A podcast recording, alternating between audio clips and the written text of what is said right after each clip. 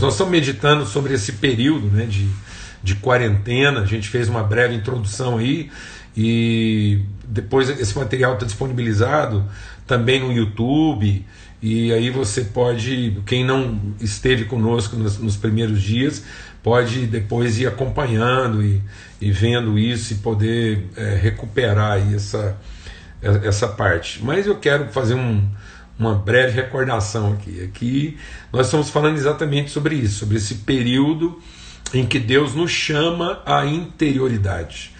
Né, que seria o significado da quaresma, seria o significado da, dessa quarentena. É um chamado de Deus à interioridade. Falamos bem brevemente sobre porquê né, do, dos 40 dias, isso está associado à submissão de todas as coisas criadas, visíveis e invisíveis, à vontade soberana de Deus. Então, esse período né, dos 40 dias, dos 40 anos, dos 400 anos, essa, essa conta feita em cima é, desse número 4 aí, né, seria exatamente essa perspectiva das coisas criadas, visíveis e invisíveis, sejam tronos, sejam soberanias, principados e potestades, tudo isso está é, levado, sendo levado à soberania de Deus para que tudo possa encontrar a sua expressão de eternidade. Nós entendemos que a criação ela só cumpre o seu verdadeiro propósito quando ela é a expressão, a visibilidade, a, a materialidade daquilo que é o eterno de Deus. Tudo esteja de acordo com a eternidade dos seus propósitos, dos seus desígnios. Esse é um dos motivos por que nós marcamos o nosso encontro aqui às 18 horas, que é a viração do dia, quando nós vamos deixando né, um dia que vai ficando é, mais escuro até se tornar noite. E então nós estamos aqui entendendo como é que nós podemos estar preparados, né? O, o nível de intimidade com Deus, de interioridade, conhecer a Deus no, no, no, profundo, no íntimo das nossas relações, para que nós possamos enfrentar os tempos de obscuridade, nós possamos atravessar o vale da sombra, para que nós cheguemos lá aquilo que é o destino, o propósito, o desígnio de Deus para a nossa vida. E nós vamos passar por isso, temos que vencer nossos medos. Esse período de quarentena é para que nossos medos, nossos receios, nossas inseguranças, nossa incredulidade seja vencida pela fé. Essa é a vitória que vence o mundo, a nossa fé.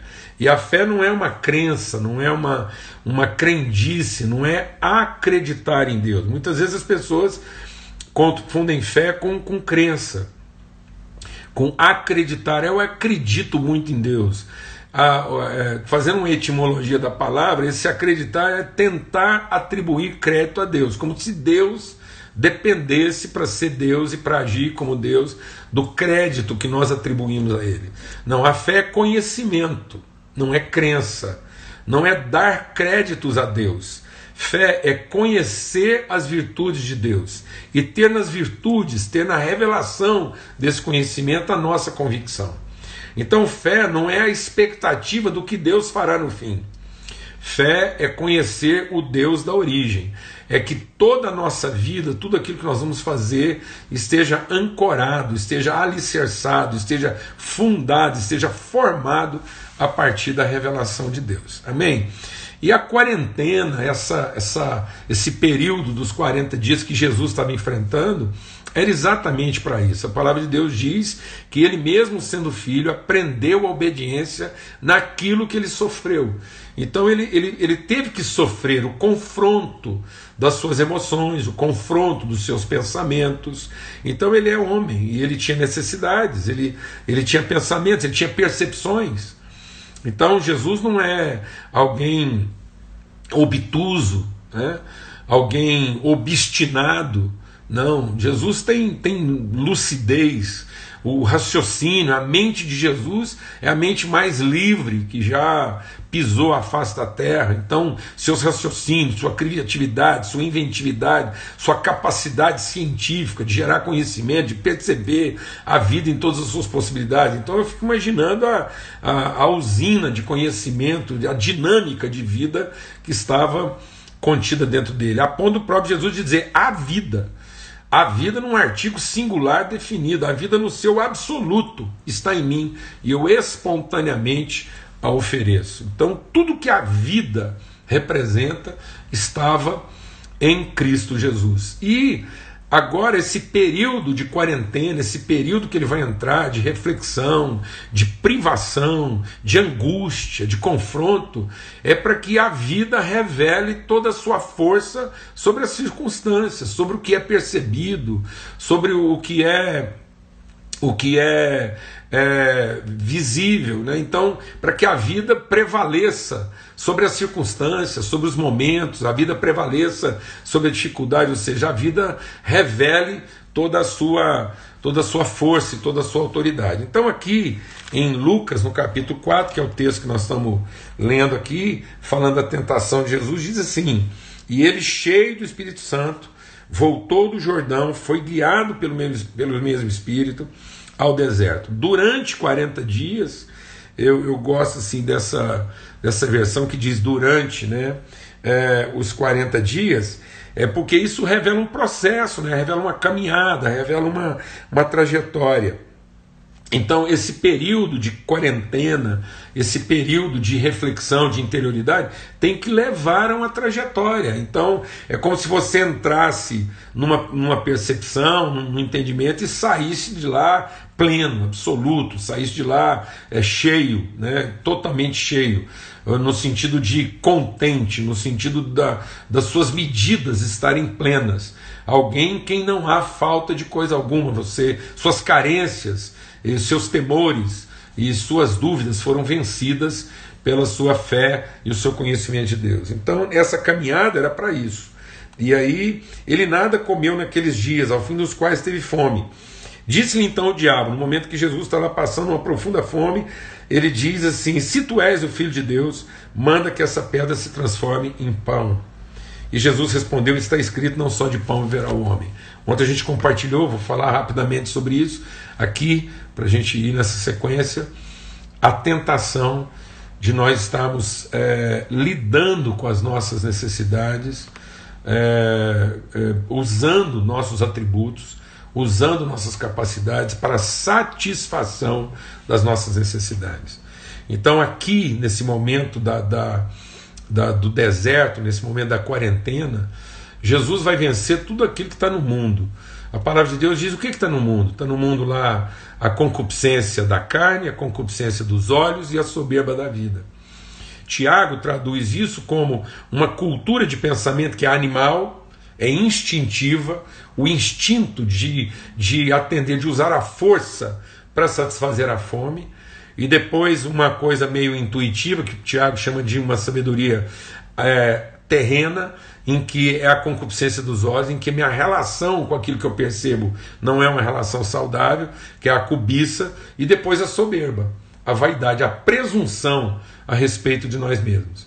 Então, esse texto vai falar como é que nós podemos ser tentados nesses níveis tentados na necessidade, tentados no, de, na, na, no desejo, tentados na cobiça e tentados na, na soberba. Isso, a Bíblia chama isso, o apóstolo João, na sua primeira carta, diz assim: tudo que há no mundo. O que, que há no mundo? Há no mundo a concupiscência da carne, a concupiscência dos olhos e a soberba da vida. E Jesus vai vencer tudo isso. Então a primeira coisa que ele vence é essa relação com o desejo. Ou seja, não colocar nossa capacidade, nossa competência, nossas habilidades humanas apenas a serviço da subsistência. Isso seria a forma animal de ver a vida. Perceber a vida pela subsistência, perceber a vida pela sobrevivência, querer apenas existir e existir com seus desejos satisfeitos é animal. Depois ele continua, a tentação continua, e a palavra de Deus diz que então ele colocou Jesus num, num, num, num momento, mostrou para ele todos os reinos do mundo e disse: Dar-te-ei toda essa autoridade, tudo isso que você está vendo, a glória desses reinos, eu te dou porque a mim me foi entregue e eu dou a quem quiser. Se você prostrado me adorar, tudo será teu. Mas Jesus respondeu: Ao Senhor teu Deus adorarás e só a Ele darás culto. O que, que é essa parte? É a parte da, da concupiscência dos olhos, ou seja, como é que nós estamos lidando com a, as nossas cobiças. Né? Se, se, se nós precisamos entender uma relação melhor com as nossas necessidades, nós também precisamos é, ter uma relação melhor com aquilo que é a nossa cognição, com, com a forma como que os nossos raciocínios, nossa relação com a vida, nossa relação com as possibilidades, com os horizontes. É, como é que estão sendo definidos seus horizontes? Como é que estão sendo definidas nossas metas? O que, que nós estamos chamando de realmente importante para nós? O que, que onde estão os nossos verdadeiros interesses? Então o homem hoje está refém é, da sua necessidade na medida em que ele usa seu poder, usa sua força, usa sua capacidade, usa sua competência para sobreviver. Ou então ele usa sua criatividade, sua inventividade, sua arte, sua cultura sua liturgia, vamos chamar aqui de liturgia não apenas aquilo que é o religioso, vamos chamar de liturgia aqui aquilo que é a nossa capacidade inventiva, criativa, a nossa cognição, nossa capacidade de, de, de fala, de comunicação, a nossa capacidade de produzir beleza, nossa capacidade de, de, de, de colorir, de desenhar, de esculpir, de, de edificar. E para que, que isso está servindo? Que propósito isso está cumprindo? Isso está cumprindo o propósito dos nossos interesses, da nossa cobiça, da nossa ganância, do nosso desejo de possuir. Uma coisa é o desejo de ser satisfeito, outra coisa é o interesse de controlar, de ter o poder sobre. Então muitas vezes nós, estamos, nós já estamos equivocados em lidar de maneira própria com a nossa necessidade e ainda evoluímos ou involuímos para um equívoco a respeito daquilo que de fato são nossas prioridades. E olha, muito especialmente nesse momento agora que o mundo está vendo tudo isso, há muito questionamento sendo feito nesse sentido.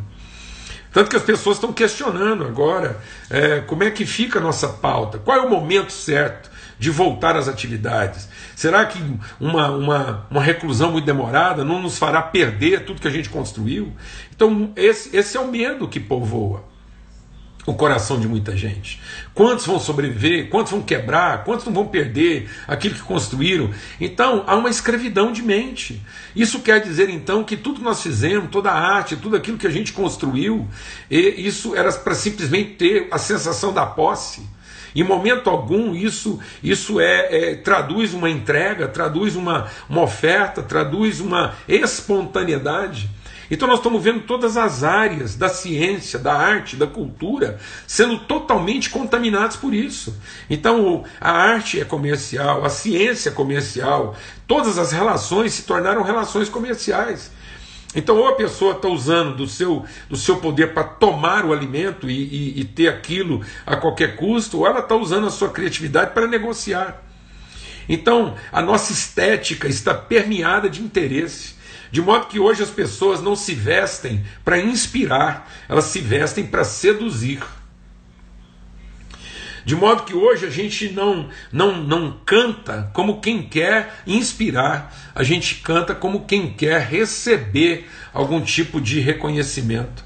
Nossos artistas, a arte, a cultura hoje, ela não pretende a elevação, ela não pretende uh, uh, o, o crescimento, o enriquecimento da alma do outro ela pretende tirar do outro aquilo que me interessa. Então eu vou seduzi-lo com o meu canto, eu vou seduzi-lo com a minha estética. Então a minha plástica, a minha, a minha, a minha forma de beleza, não é pelo que eu quero expressar, é pela impressão que eu quero causar.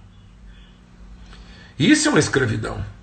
Porque isso tira, rouba a liberdade. Quando Jesus fala do verdadeiro amor, o exemplo que Jesus vai usar para falar do verdadeiro amor, quando os, os, os, fariseus perguntarem, então, quem é o meu próximo? Quem, quem que eu devo amar de fato?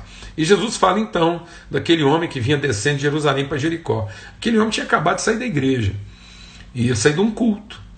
E, e, e ele, ele sai desse culto, e dentro desse culto tinha os oficiantes do culto. Tinha uma liturgia, ele deixa uma liturgia, então ele sai de um ambiente litúrgico para ir para uma outra liturgia. Ele sai de uma liturgia religiosa para ir para uma liturgia laboriosa. Ele sai de Jerusalém para Jericó. Jericó era o lugar da guerra, da luta, do enfrentamento, do combate. E Jerusalém era o lugar da sublimação, da elevação espiritual. E esse homem sai e ele é assaltado, ele é agredido. Então há uma violência sendo cometida. Houve um acidente houve uma violência, a vulnerabilidade humana está sendo exposta. Enquanto o homem buscava entre, entre o caminho da sua religiosidade e o caminho do seu empreendedorismo, entre o lugar da sua religiosidade e o lugar do seu empreendedorismo, o homem foi atingido. Se foi atingido é, por um acidente, por uma tragédia ou por um ato covarde, Muita gente pensa, ah, esse coronavírus aí é uma guerra fria, tem alguém aí maquinando tudo isso. Ah, pode ser que sim. Pode ser que a alma humana esteja sendo roubada, vilipendiada. Pode ter sido um acidente, uma tragédia, não interessa. Esse homem está moribundo, exatamente a meio caminho daquilo que é a sua vida devocional no sentido é, religioso, e aquilo que é a sua vida devocional no sentido profissional, de empenho, de realização de criatividade. Em ambos os aspectos, o que está implicado? A sua cognição, o seu senso objetivo, a sua, a, a, a, o, seu, o seu culto racional. É o culto racional. É o culto racional que é prestado no ambiente devocional, religioso, e é o culto racional que deveria também. Deus sendo cultuado de maneira racional, e não de maneira irracional, não de maneira endoidecida, perturbada, né, oprimida, escravizada. Agora, esse homem lá, agredido, violentado, moribundo, entre a vida e a morte, passa o, o, o homem que vinha. que tinha dirigido o culto, que tinha sido talvez o pregador da noite. E o pregador da noite passa lá e passa de largo porque tem outra agenda, tem outra pauta. Quem sabe até preparar o sermão da semana que vem. Quem sabe? Às vezes ele pensou que fazer alguma coisa era mais importante do que, sei lá. Depois passa o líder do louvor, o levita, o cara que talvez tenha feito aquele homem se emocionar com cânticos maravilhosos. O fato é que cada um estava ocupado com o quê? Com si mesmo. Até aqui, o ladrão, o assaltado, o levita e o, e o, e o escriba, todos, até aqui, os quatro elementos dessa história estão ocupados de quê? Si próprios. E se você talvez fosse perguntar, cada um sincero, tentando fazer o seu melhor, porque sem dúvida alguma, até os assaltantes estavam pensando em fazer o seu melhor, senão não teriam conseguido assaltar aquele homem. Enfim, a sua arte a arte de roubar, a arte de pregar, a arte de cantar e a arte de lutar. Tudo estava ali. As artes humanas entre o religioso e o profissional.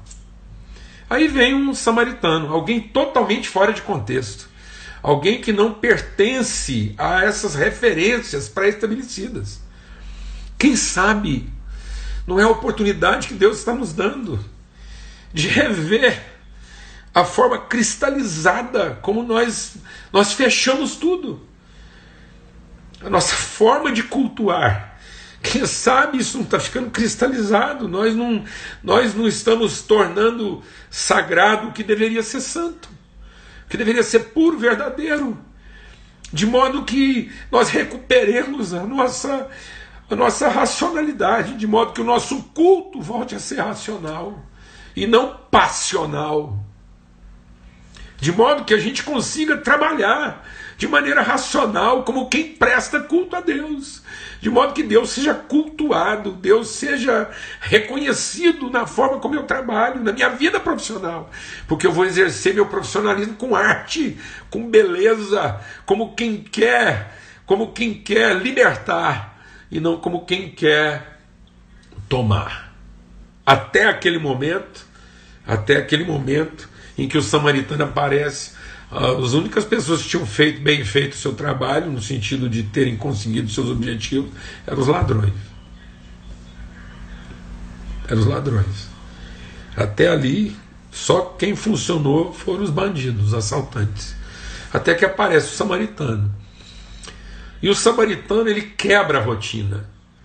ele é livre o suficiente para parar. Talvez o que esteja em questão aqui não seja a oportunidade que Deus está nos dando de parar para nos salvar. Talvez a oportunidade que Deus está nos dando seja de parar para dizer que nós podemos parar. Nós temos liberdade para parar. Que raio de vida é essa? Que raio de sucesso é esse, de êxito é esse, que nós não podemos mudar nossa rotina em favor de alguém? Que liberdade é essa? Que nós não podemos rever nossas prioridades, aquilo que nós dizemos ser tão importante para nós. Será que somos realmente livres ou nos tornamos escravos da nossa insanidade? Na nossa falta de racionalidade, na nossa passionalidade. Talvez nós nos tornemos passionais. Talvez o nosso culto hoje tenha mais de passionalidade do que de racionalidade. Deus diz: sacrifique. Sacrifique o vosso corpo. A quarentena é para que houvesse um sacrifício, um sacrifício intencional dos interesses, das pretensas prioridades. Sacrifique isso agora, não como quem está sendo obrigado. Transforme, vamos transformar esse nosso sacrifício agora, não numa coisa imposta, mas num sacrifício voluntário. Jesus não foi levado como quem foi obrigado ao deserto, ele foi levado pelo Espírito. O Espírito levou ao deserto para ele poder testemunhar, para ele poder deixar patente e claro quem determinava a sua prioridade, seus interesses, quem era Senhor, quem é o Senhor dos seus interesses. E aí esse samaritano ele desce do cavalo, ele coloca o outro para cavalgar sobre o seu direito. Ele não apenas ajuda, ele não socorre, mas ele faz o outro montar naquilo que era o seu direito. Ele renuncia o seu próprio conforto, ele renuncia sua tranquilidade, seu bem-estar em favor do outro, um desconhecido, totalmente desconhecido. Que liberdade esse homem tem.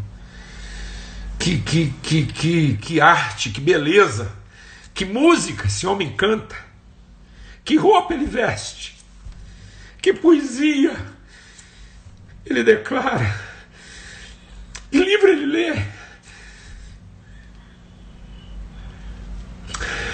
Eu queria saber que música ele canta. Como é que ele escolhe seu guarda-roupa? Que coisa tremenda, que liberdade esse homem tem de, de parar tudo, de pegar o seu azeite para curar a enfermidade de outro, pagar uma conta que não era dele, chegar lá na hospedaria e agendar. Ele ditou a agenda, ele diz: agora você vai cuidar desse homem e eu vou te pagar. E vou te pagar não só o que você vai gastar agora, como o que você vier a gastar. Esse homem não preocupa com o futuro, ele ri do amanhã. Ele ri do amanhã, ele não negociou a conta. Talvez se fosse um de nós, a gente ia negociar a conta falou: você pode atender ele até tanto. O plano de saúde dele cobre até tanto. Se passar disso, não tenho que conversar, não. Ele diz: cuida bem dele, faça por ele o que você tiver que fazer. Eu volto aqui, eu pago a conta eu pago a conta. Meu Deus, que liberdade é essa de acudir um estranho e numa conta aberta? Quem é o Deus desse homem? Onde é que ele cultua? Qual é a sua liturgia? E nós não vamos ter essas perguntas respondidas, porque a, a resposta para todas essas perguntas é que ele amou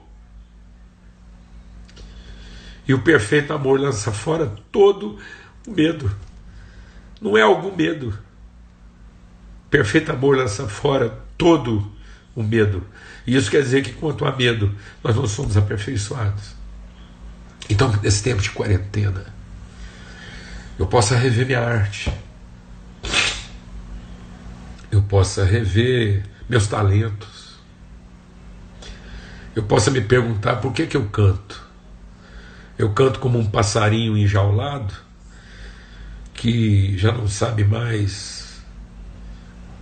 cantar a não ser pelo alpiste.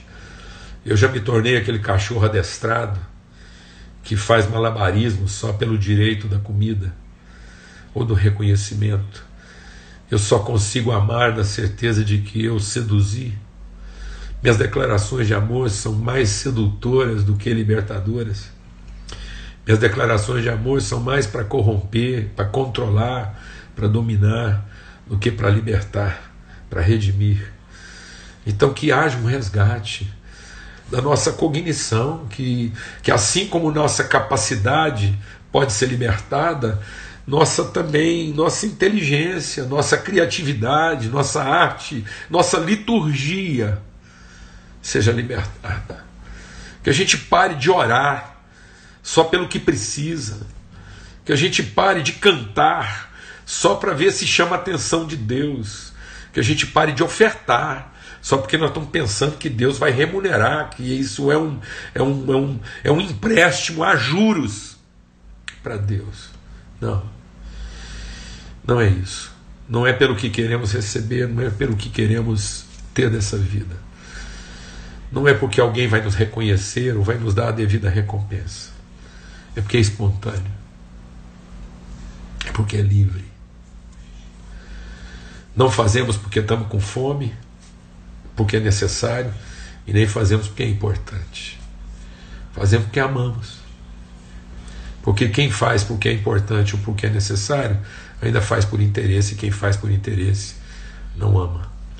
Então, que essa quarentena seja para que a gente seja liberto, em nome de Cristo Jesus. Quero ter uma palavra de oração, quero isso para a minha vida. Estou aqui compartilhando com você, porque quero isso para a nossa vida. Quero isso para as pessoas que estão próximas de mim, que eu amo profundamente. Quero isso para os filhos e para os filhos dos meus filhos. Quero isso para quando eu não estiver aqui. Uma igreja livre. Uma igreja que não canta para encantar. Canta para manifestar. Que não é uma troca. Nunca foi. Não é uma troca. É uma entrega. É livre. A nossa oração hoje é para que nós sejamos como aquele homem samaritano livres livres para ter a agenda que Deus quer que a gente tenha. Que a gente possa ajudar pessoas com contas abertas, sem medo. Em nome de Cristo Jesus. Pai, muito obrigado pelo teu amor, obrigado mesmo assim pela tua bondade, a tua graça, teu favor, privilégio de nós estarmos aqui. É, seria tão bom estarmos dois ou três e o Senhor tem nos dado a graça de sermos mais do que isso. E a nossa oração é para que haja paz, que, que o Senhor faça resplandecer sobre nós o teu rosto, nos dê paz, mas também que haja bom ânimo, que a nossa disposição seja boa, seja a disposição de quem quer entregar e não de quem quer negociar, trocar. Que haja uma libertação da nossa capacidade cultica, artística, que haja uma libertação da nossa cultura, a, a beleza, a arte com que a gente louva e com que a gente trabalhe, para que tudo seja adoração, para que o Senhor seja adorado em espírito e em verdade, em todas as áreas da nossa vida, e tudo seja feito com beleza, com entrega, com arte, com criatividade, com inventividade, com luz. Em nome de Cristo Jesus, o Senhor. Amém e amém.